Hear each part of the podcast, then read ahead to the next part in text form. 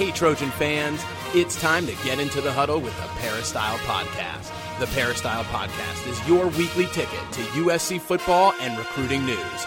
Don't forget, you can download the podcast 24 7 at our website, peristylepodcast.com. And now, here's the host of the Peristyle Podcast, USCFootball.com publisher, Ryan Abraham.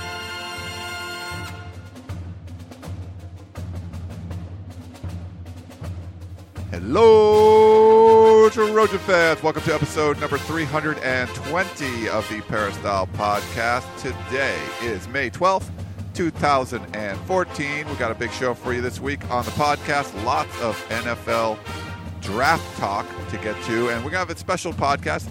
Dan Weber is going to take the whole show. Me and Dan will will do it. Uh, we got Harvey Hyde on secret assignment, so apologize to you, Coach Harvey Hyde fans, but it's going to be an all Ryan and Dan show. Dan Weber, of course, is our extraordinary USC football.com beat writer covering the team, and as he's done for over a decade now. And if you have any questions or comments, drop us an email, podcast at uscfootball.com. You can call us at 206 888 6755. Leave a brief voicemail, and we'll try to get that on the air.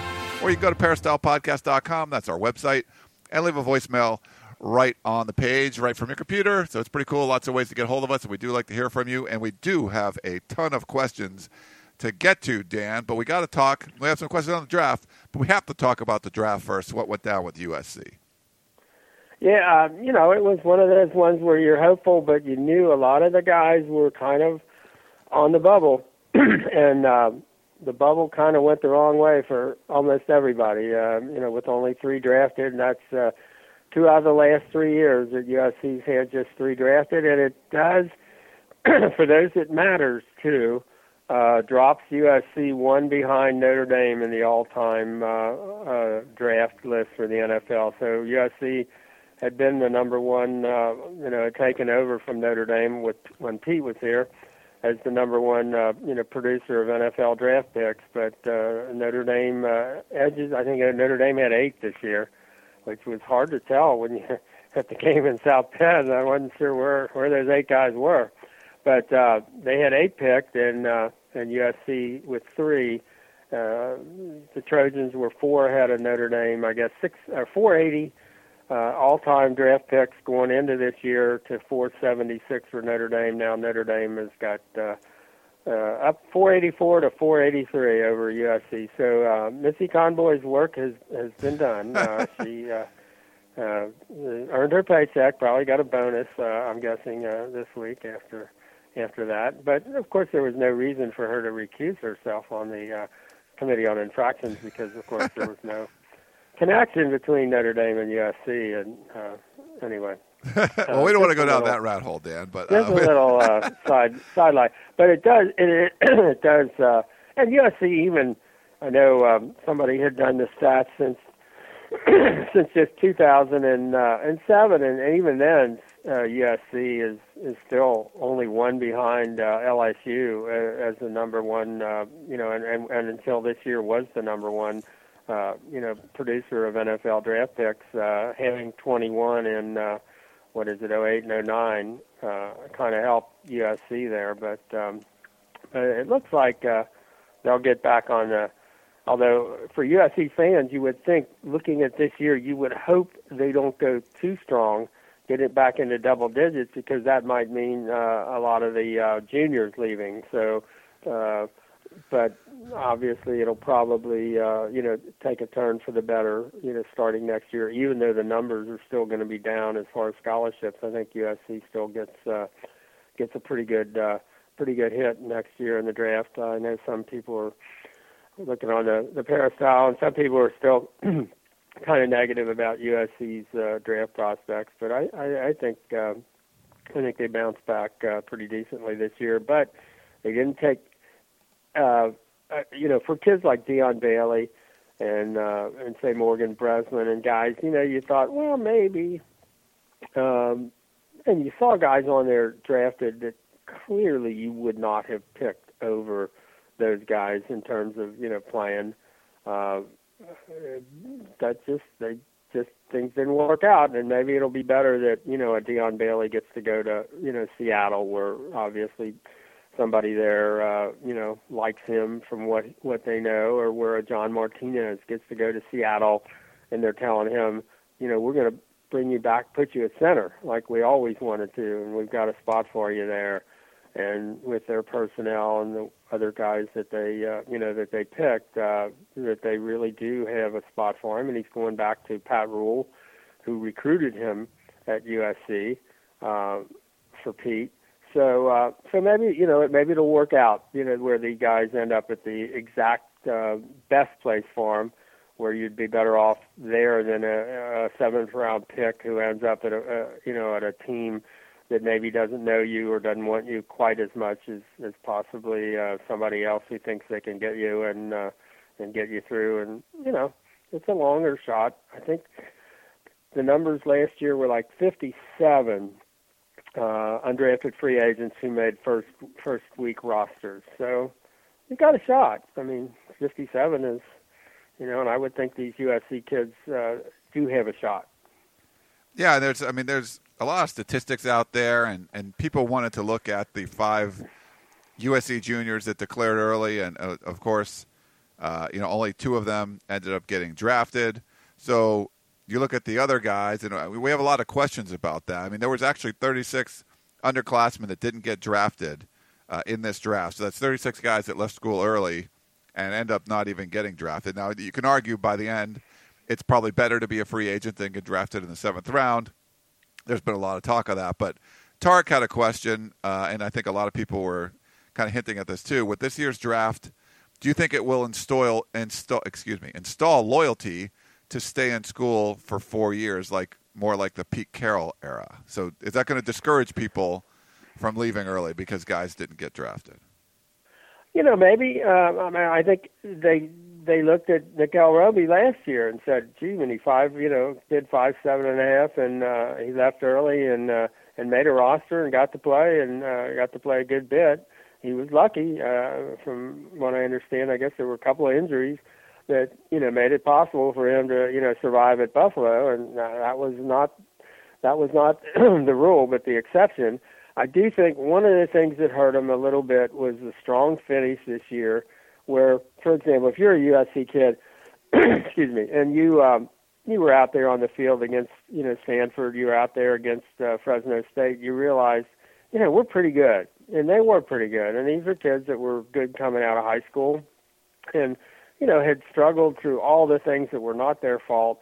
Uh, still had two 10 win seasons and probably had a feeling, uh, you know, we're going to be okay. Now I think at least the realization is there that, man, you just don't know. I mean, don't you don't really want to put your future in the hands of, you know, some NFL war room in a lot of ways. And now, if you can be be the guy who they can't not draft you, that's one thing. But if you're just out there hoping and hoping something good happens for you, and basically they're looking for reasons not to draft you, and uh, you know you can't give them that, and and some of it's not your fault if you're you know a first year safety like you know Dion, uh, maybe you don't have as much film to show them, or you know you you're learning on the job, and uh, you make some good plays, and you have some plays that don't go well, and you know if they've got some film like that, you just never know that how that works against you. Or, uh, you know, a John Martinez that you know, you come through a USC offensive line that really has taken its lumps over the last, you know, few years, or uh, uh, Kevin Graff. Uh, you might not have as much film as, as you, or as much of a buzz about, you know, what what you can do, and uh, sometimes they just take somebody maybe they don't know that much about, but they just take, you know, when you get down to this fifth, sixth, seventh rounds, they're kind of taking flyers on kids. I mean, I don't know. Uh, the kid from Princeton, defensive tackle from Princeton, uh, Caraun Reid, I guess was his name. I'm sorry. I, I, I just don't know. You know, what would George Uko have done had he gotten to play in the Ivy League for you know his career, or, or Morgan Breslin? I mean, would Morgan Breslin have been blocked? You know, at all ever in the Ivy League? I mean, so you know, the kid was a two-time All-American from Princeton. Now, I don't know what that even means. Uh, and and obviously, kids from the Ivy League make it in the league, and you know, linemen especially. but uh, but you know, a kid like that gets picked in the fifth round, and and and George doesn't get picked at all. So um, uh, it's kind of a crapshoot. It's the kind of thing. If you remember the rules uh, when Pete was here was originally, and it just seems so unbelievably arrogant now. But it was like, well, if you're the best player at your position in the country, well, then it's okay to come out. Or then it was, if you're, you know, going to be a first round pick, it's okay to come out. And and now, you know, at least the rule ought to be, if there's some doubt that you're going to ever even get picked at all, you probably shouldn't go out, you know, come out. Uh, but now you live and learn. So I think the lesson passed on to next year. Not sure, you know, that the kids have to be loyal, especially the ones that put in four years that either get their degree like Dion or get close to it and can, you know, uh, fairly easily get it uh, if they're in the NFL. Um, I'm not sure that that's not, that's you know that they owe anything more to USC. One of the things though that that does matter is if you think this team coming up has a chance to be really good, you know, has a chance to go to the, you know, win the Pac-12, go to the Rose Bowl, you know, get in the playoffs and all that. That might be the thing, and, and USC obviously, through no fault of their own, uh, and the NCAA sanctions and that, has gotten away from that kind of a mindset. Whereas uh, this year, maybe you could you get that you know mindset going again, where if you're on the fence and you say, you know, this I'm going to stay with my buddies or I'm going to stay with this team and I, I'm going to develop a little bit more. And I'll, yeah, I'll have to take the chance of, of getting injured, but uh, I think that's the mindset that that might be uh, you know more put into their into the kids' heads after this year is is more the the realism that good things don't always happen to you just because you know you think they maybe could or they should and uh would you be better off playing with a team that maybe has a chance to to uh, to really do something this year, and uh, a couple of extra guys might uh, might make the difference. Uh, you know, I, think that's the the, the message. Uh, well, Dan, I wanted to uh, talk about the guys that weren't drafted, and we'll, I'll list them off, and then we had another question about that. But Dion Bailey, he, so these are all undrafted free agents. He was signed to Pete Carroll and the Seahawks, Morgan Breslin, 49ers, George Uko to the Saints, Xavier Grimble to the Giants, uh, Silas Redd to the Redskins, Kevin Graff to the Eagles, John Martinez, another Seahawk, and Demetrius Wright went to the Dolphins. So those are the guys that were signed. And then Stephen Poway had a question. He said he was. He said he loves the podcast, but he's scratching his head, wondering what happened on draft day, and wants to know: Is it common for college coaches to make phone calls to the NFL coaches to lobby for their former players to be drafted? And if so, are these guys casualties of the many coaching changes for USC in 2013? I don't think it helped. It clearly, uh, it just you know the the current coaches mostly didn't know these guys, and uh, uh, I do think there is a lot of you know back and forth between the coaches, and and obviously if you wanted to talk to you know Ed Orgeron or Pete Jenkins about George Uko, you certainly could, and uh, I just think it would have been a natural kind of a byproduct of of a changing of of the guard uh, of the staff that the new guys just you know weren't there to uh, to vouch for these guys, and um, you know is it, is it asking one more th- you know one more step for uh, a staff to um, uh, track down a former coach and and and get his opinion, or, or does the former coach feel like you know I really need to uh, you know to call for these guys? He's not around anymore, and uh, you know I think there there that would be probably probably a factor that uh, it didn't help. Let's say that I, I, whether you can say it really hurt them, uh, I don't know, but it certainly probably didn't help. It's just one of those things that happens, uh, you know, when you change the coaching staff. It does happen. Um, so I don't think I think it's a good question. I think it, it certainly didn't it didn't help. Uh, it's hard to say if it hurt. It probably did, but it certainly didn't help. Uh, we got one more draft question for you, Dan. Uh, we should note too that uh, we talked about this before. Dion Bailey actually graduated, so he actually has a degree. His situation might be a little different. He was more of a shocker to me uh, that he wasn't drafted. I guess we, maybe we can talk about that first, Dan. I mean, of, of, all the, the underclassmen guys, he was one of those, you know, besides Marquise Lee, I thought he was a guy that would come out and get drafted. I know Mar- Marcus Martin moved up late, um, and people kind of got on to him, and he was the highest rated center from a lot of people. But I really thought Dion Bailey would get drafted.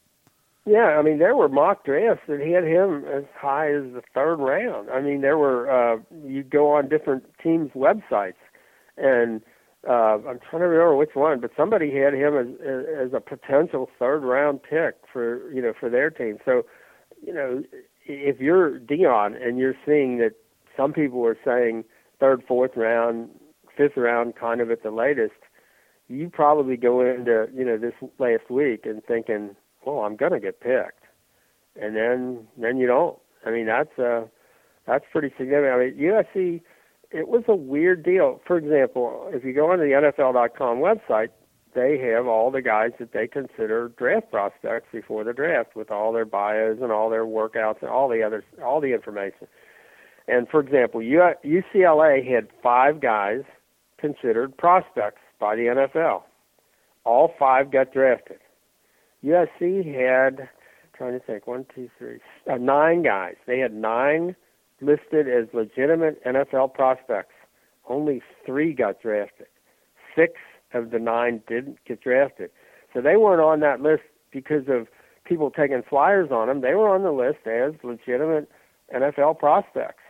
And I'm not sure anybody had six guys passed over. I mean, it was just one of those years where uh, it's just kind of weird uh, and almost inex- inexplicable as to say a uh, a Dion. And, and I know people took chances on guys, uh, you know, in the la- later rounds. You would have thought maybe you'd take a chance on a Morgan Breslin. He's not ideal size wise and all that, but uh, you know, you'd have thought, heck, everybody needs a pass rusher. Uh, take a chance on him, but uh, it just didn't happen. Uh, it just USC nobody took a flyer on anybody uh, from USC, and that's uh, that's probably unusual. Yeah, certainly was. Uh, okay, well, anyway, th- th- I wanted to talk about that quick, but our the last question, Jeff in Orange County, he says, "Do you think the poor showing by the USC draft picks may actually be a good thing? That is, more players staying for a fourth year at Troy. I I sure hope so, as many of those guys need that extra year to fully develop. Also." What do you think happened to Arizona's running back uh, Ka'Deem Carey? He tore up everyone in the Pac-12, and the best the NFL did was pick him number 117. And he says, finally, seems like there's definitely an East Coast and SEC bias in the draft. Let's blame Larry Scott. Your thoughts? That's Jeff in Orange County. Well, I think Ka'Deem's uh, acceleration and that kind of top end speed probably hurt him. Uh, for example, I mean, he's a tough kid and he's a pounder and a pounder, but it took, for example, in the USC game, it took till the toward the end when you know USC's going with one deep defense kind of got you know worn down a little bit before he had he had you know much effect. Uh, he uh, he couldn't run away from USC's kids, uh, much like uh, Andre Williams uh, you know, was a Heisman you know contender and all that. The Boston College guy, 230 pound, but not a lot of acceleration. And if you remember the USC Boston College game, you don't even remember him because he couldn't run, you know, outrun USC's defensive ends, for example, or tackles. Uh, and so, uh, you know, there are kids that, that running backs that that can do really well over a season. For example, he's playing in the Atlantic Coast Conference, and they don't have a lot of people who can play defense. Uh, you know, once you get past Florida State, there aren't a lot of guys that can play defense in in the ACC.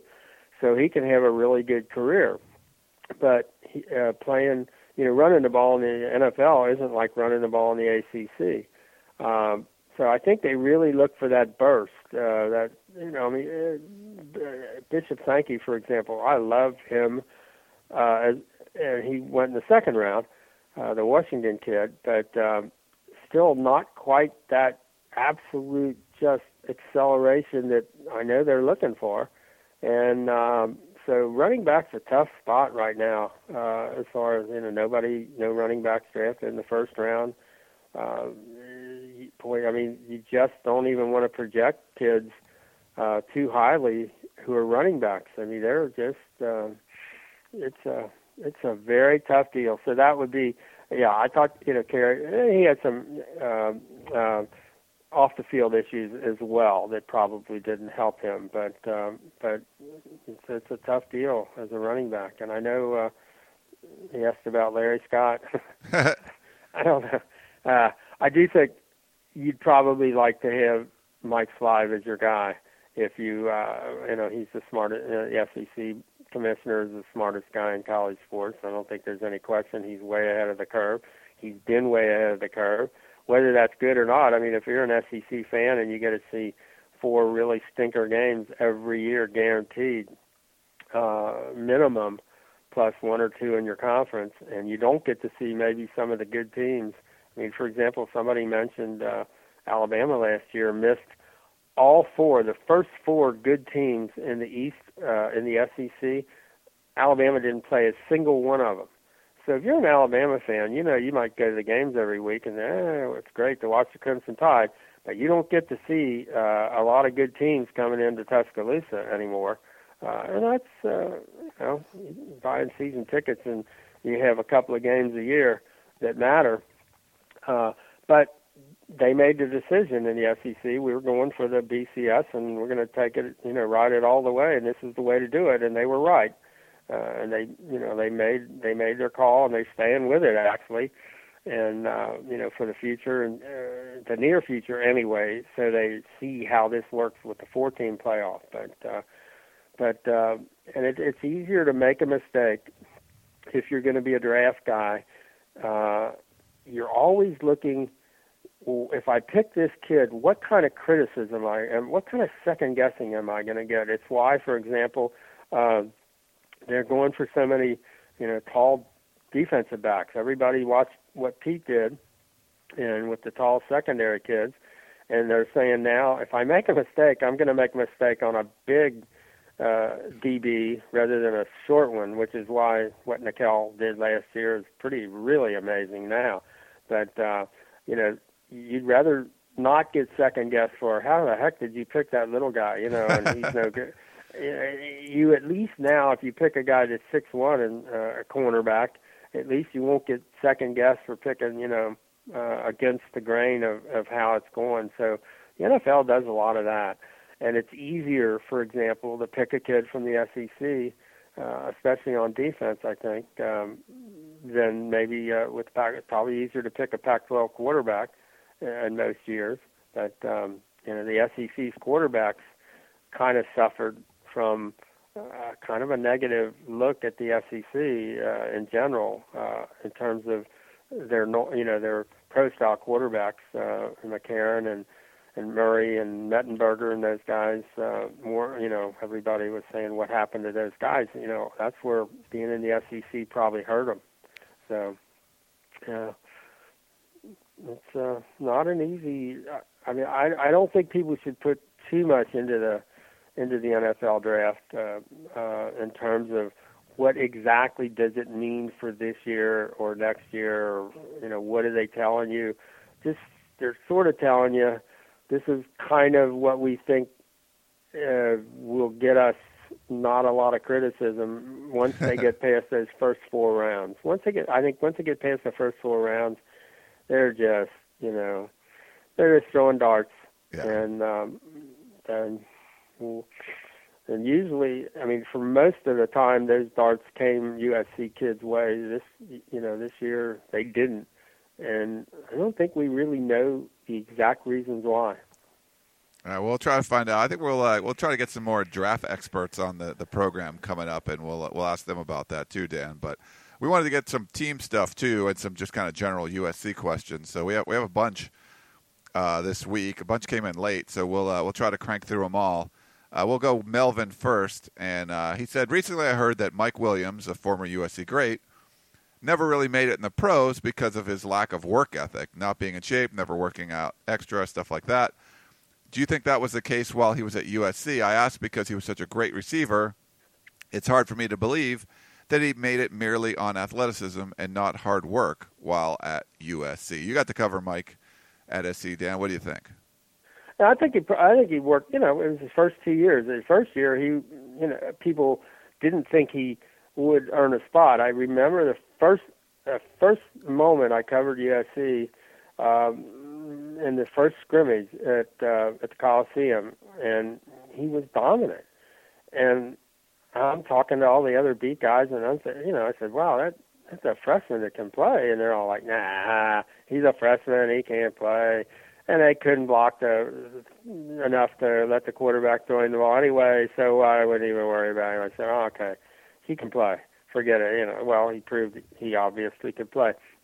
The problem, I think, one of the problems with Mike was he got, uh, uh, I guess, that UCLA game his sophomore year, and I think he caught ten passes in the first half. UCLA played him man to man with you know some five eight guy, and who was pretty good. I'm trying to think of his name right now, but it was so dominant. It was ridiculous, and I think at that moment he thought, I'm really really ready to get. That's you know he started thinking it's time for the NFL, and he didn't really want to. wasn't somebody who wanted to just stay in college, just be staying in college. So he started thinking, this is you know where I'm going next, and uh, he was so dominant and you know so superior athletically. And he could, the thing about him was he was a you know six five power forward who could create space, and just by his, his he had the athleticism to create space. You could throw him the ball because he could jump, because he had those big strong hands, and he was just superior. You know, so superior physically that there wasn't much of a way for college guys to defend him.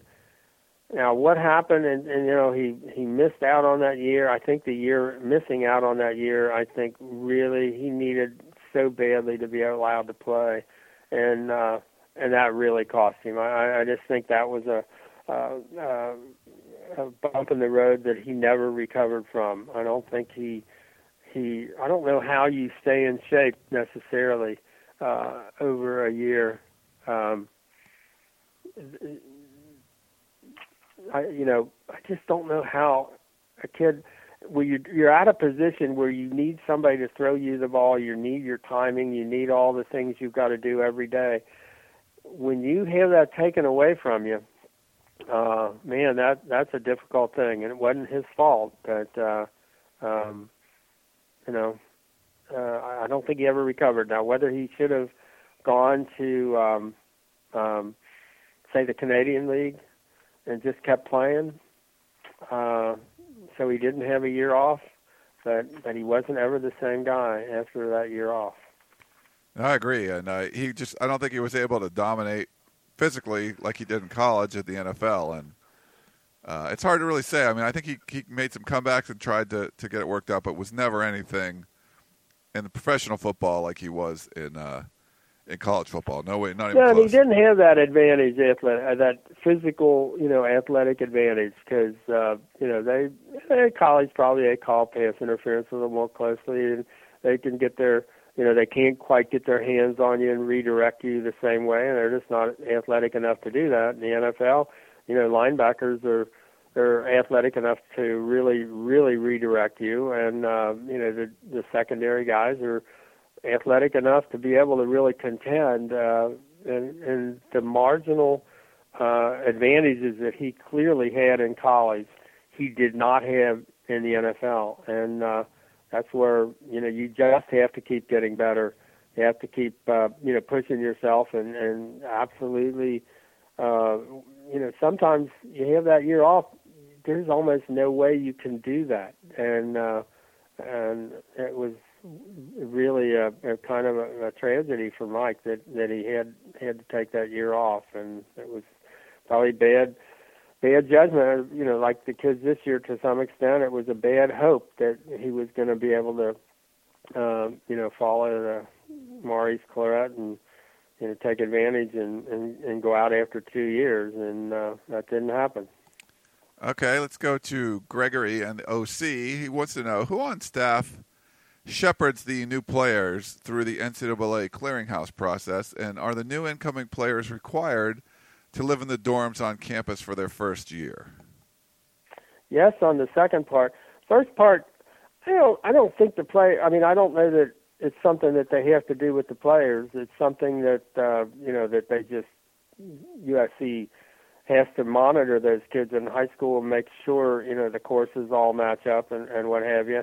And I guess who who do you think that would be? Was that um, um, probably um, Scott Thompson? I think it would probably be like he's like the player personnel director, or there's a football ops guy. I mean, I I don't think it would be an actual full-time staff member that would be required to do that. One someone in the administration side, but probably like a Scott Thompson or a Jeff Fucci yeah, or something. I think he's uh, that, that's one of his duties as a player personnel guy. That'll be interesting to see because uh, if there was a person who really oversaw that, I think it was Ed Orgeron, who was more the the guy who would be uh, the point man on uh, on walk-ons, for example, and you know uh, preferred walk-ons and just the, the general those kinds of uh, of details. I think if you know the ones that did fall to a, a staff member, so whether that's you know Peter Sirmon or not, uh, in terms of taking over Ed's role as um, as uh, you know recruiting coordinator,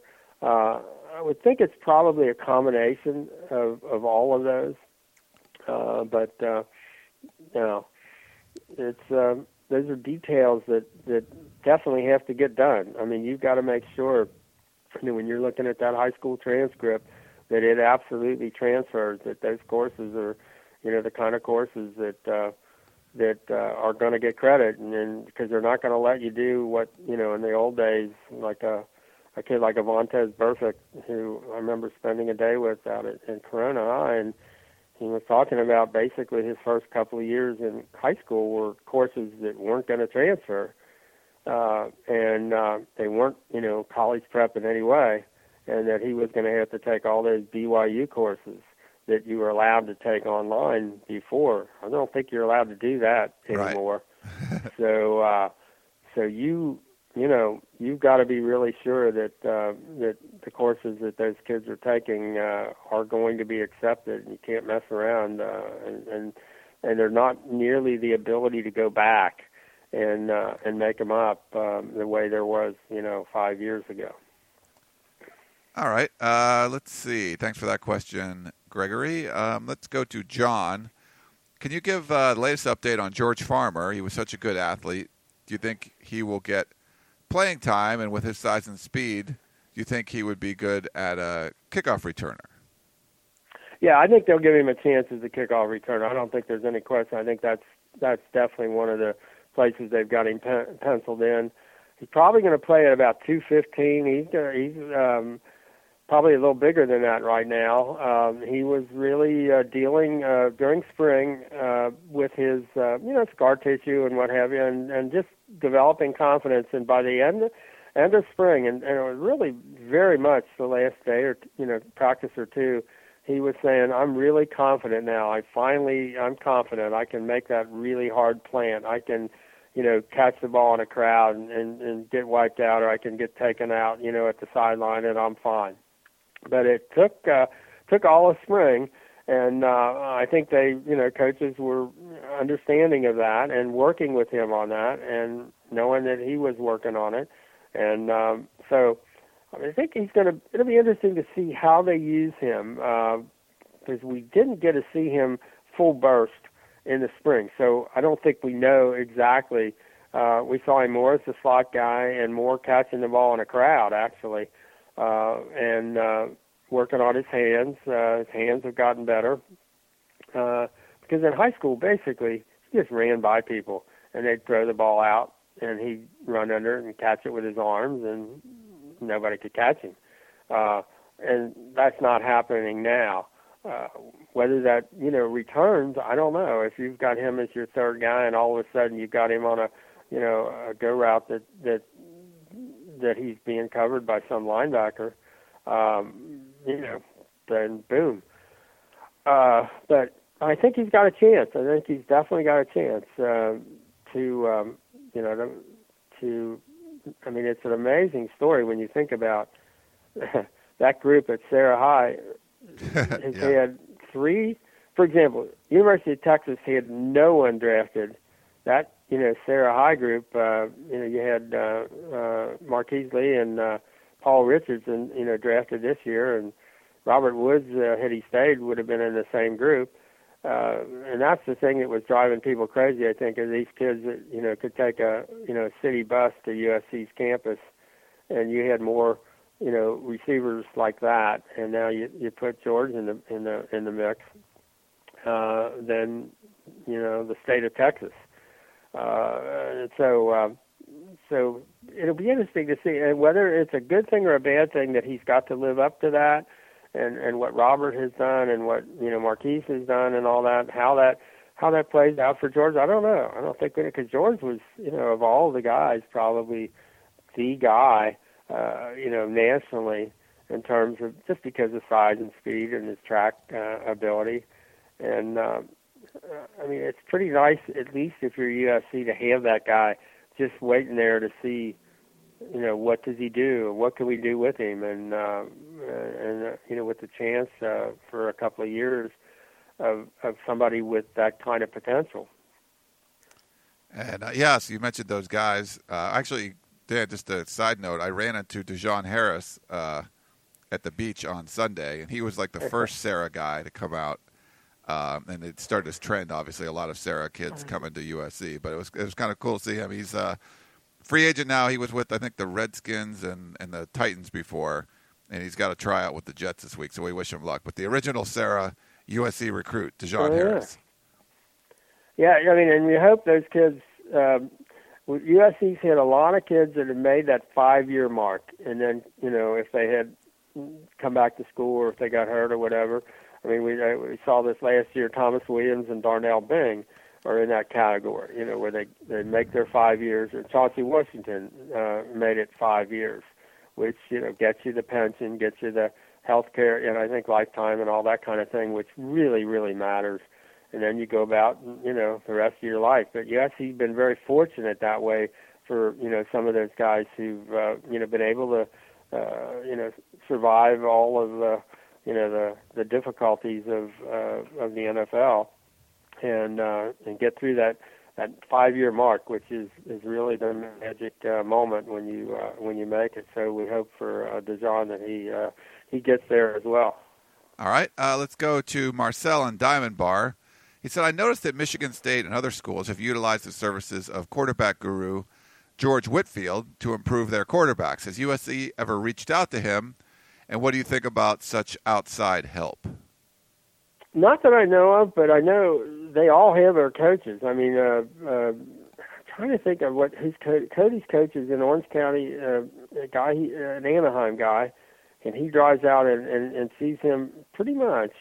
And and Is that Riddick Steve was, Clarkson? Uh, Is he a Clarkson with guy? Steve Clarkson. Yeah. So uh, so they all they have their guys. Uh, I'm not sure about Max Browne. I'll have to ask him someday uh, who his guy. But yeah, they've never discouraged that at all. But I don't know that anybody has uh, has been a Whitfield guy. Uh, good question. Uh, maybe uh, we'll we'll find out if Yeah. uh, if that works. If he's down there in uh, in San Diego, uh, out of Tiffin College, I think he said one day Oh, which is a little little school in Ohio. Uh, interesting. You mentioned Michigan State. I think they had one player drafted. Who knew? Michigan State, one player, won the Rose Uh, Bowl. Yeah, one player. one player. Uh, so, what does it mean? I, you know, I don't know what it means, but uh, uh, I think uh, the Big Ten. I think Northwestern and Illinois were the two that had nobody drafted, but I think um, Michigan State had one, which is kind of amazing. I bet, and I think Michigan had a bunch. And if I'm not mistaken, I, I don't know, Michigan State's kind of dominated that series the last few years. Right. So I don't know what it means. I think Clarkson is definitely one that has more USC ties. If I remember right, Max Wittek kind of came from Connecticut to California for Clarkson. I and I, I think David Sills too was kind of like a Clarkson guy, but I, I I'm not Without 100 percent sure. Yeah, Yeah. I think so. I think those are the the the kind of ties. And I'm not there. sure uh, Sanchez. Uh, I think we, I think uh, Leinart might have been. I know there have been uh, connections, you know, longer ago. Yeah, uh, you know, with Clarkson, and now he's so kind of big nationally in terms of you know camps around the country and things like that. I'm not sure he's got you know the the focus on one or two guys, but uh, you, we have definitely seen him with uh, with Max. So Max is definitely one of his guys. All right. Uh, speaking of quarterbacks, uh, this is from Greg. Can you please explain what the quote unquote silent cadence snaps from the center is and what the purpose for using that silent cadence? And do you think the team's going to use shotgun snap or will the quarterback move under center for short yardage and goal line plays this year? Uh, it's a hand signal um, uh, at the line of scrimmage, uh, but in shotgun. It's a hand signal with uh, uh, basically if you're in a place where you can't hear yourself think. You know, you have to be at least thinking maybe we, there would be a case where that that might happen. I'm trying to think uh, in this year's. Uh, you know, you're on the road at Stanford, but there's not a lot of noise there. Not a big, big, big place. Uh, uh, you know, the Rose Bowl, UCLA. You've got, um, you know, half and half. So I don't know uh, where exactly that might come into play. I mean, I know they did it uh, toward the end of spring ball just to to know they could do it. Uh, although the results weren't exactly the kind of thing that made you think they could do it.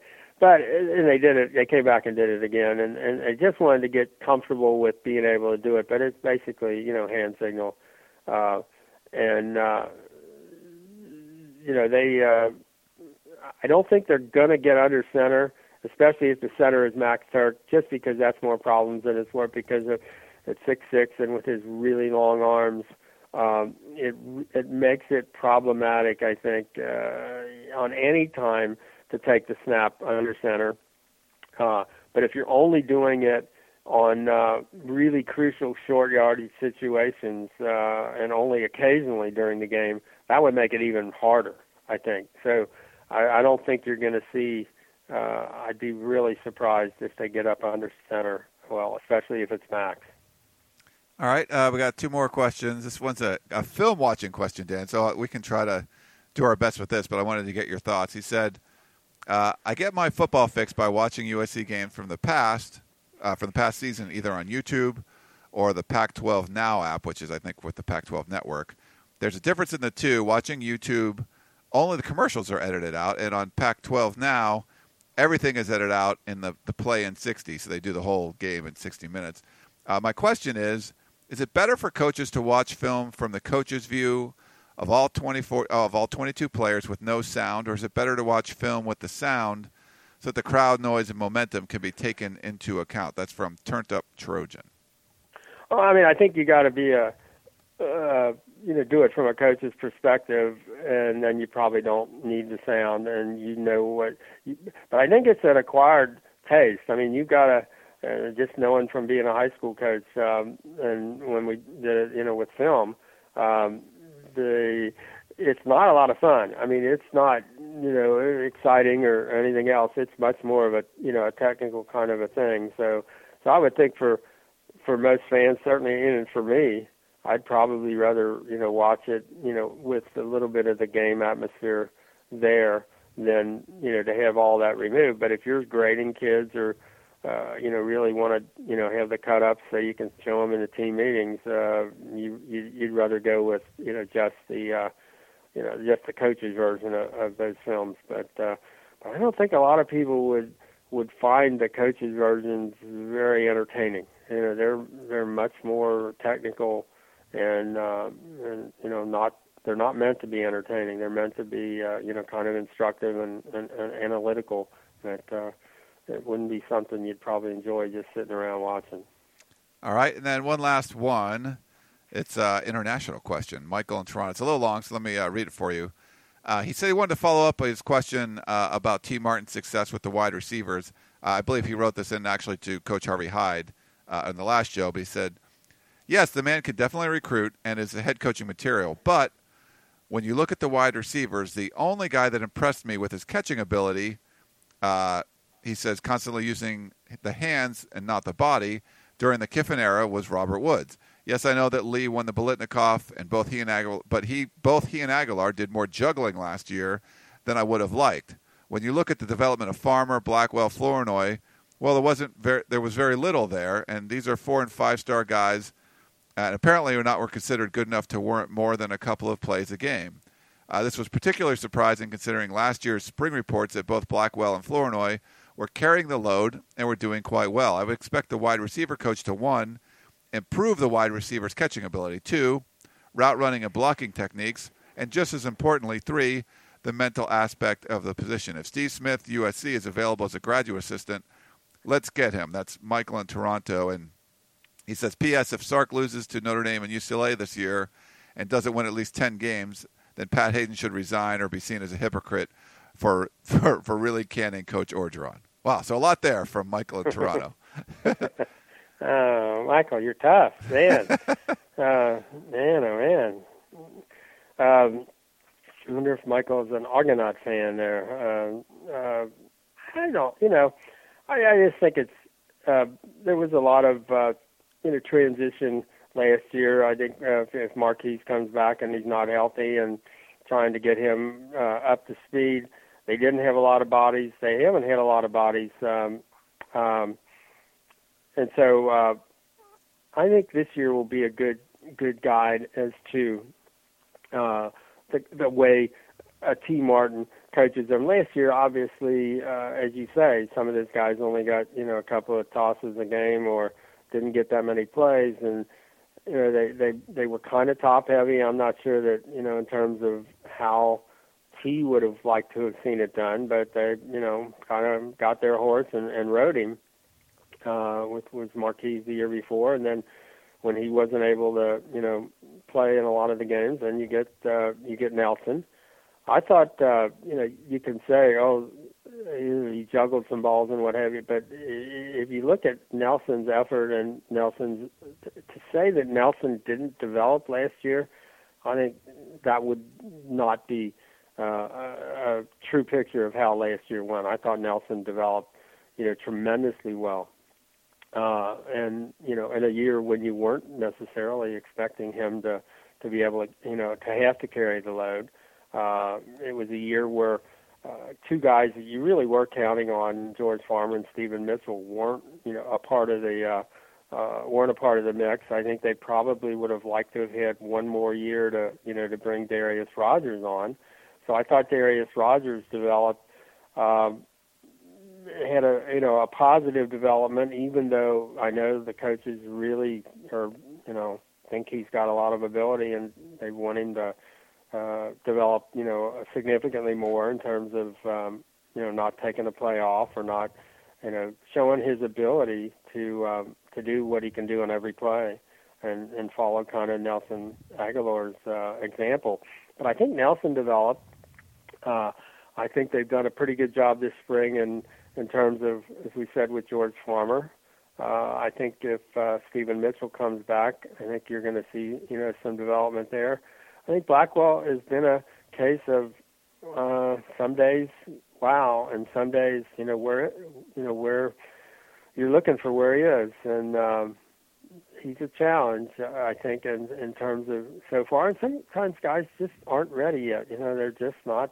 You know, the maturity is not is not there, but. uh I I don't know that since I've been there, I've seen a wide receiver coach work on more catching techniques, uh, working on the jugs gun uh, up close, and all of the, the little hand things that uh, uh, that Tee has done with uh, you know with uh, not just footballs but uh, you know baseballs and soft you know balls and all the kind of things that I think they've done a lot of things to to really work on it. I like you know his uh, instincts about uh, you know getting to these kids uh, one of the things he probably doesn't get credit for is they've done a great job with uh, walk-on wide receivers.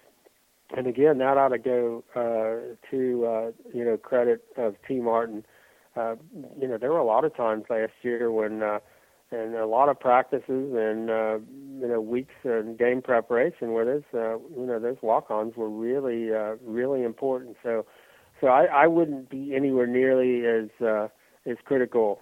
I don't think uh, as you are. I mean, I think you know Marquise was Marquise uh, in terms of of getting him to uh, you know develop on particular catching techniques and all that. Uh, that that didn't happen uh, a whole lot, and it probably you know hurt Marquise. And was there the ability to do that last year with his injuries and with his, you know, looking to to move on?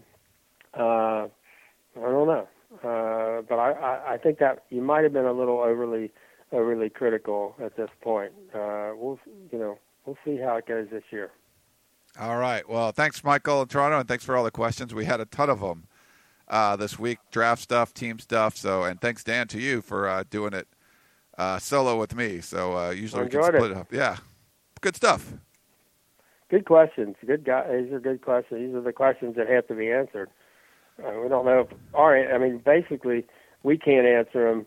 The team. This is. You know, these are questions that you know Sark and the team have to answer, and uh, and and we'll get a chance to, and uh, we'll see how it, see how it all works out. But uh, these are. You know, these are the good questions, the right questions, and uh, the ones that do need to be answered.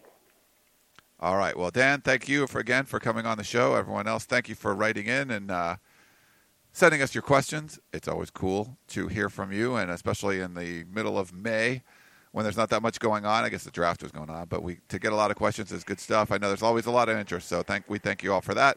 Thanks very much for tuning in to the Peristyle podcast, and we'll talk to you next week. Oh, one note: next week we are likely going to do a show on Tuesday. I'm going to be out of town and driving back on Monday, so I won't be able to record the show then. So we'll probably do it a day later on Tuesday. So just a note for that. And uh, thanks again. We'll talk to you then.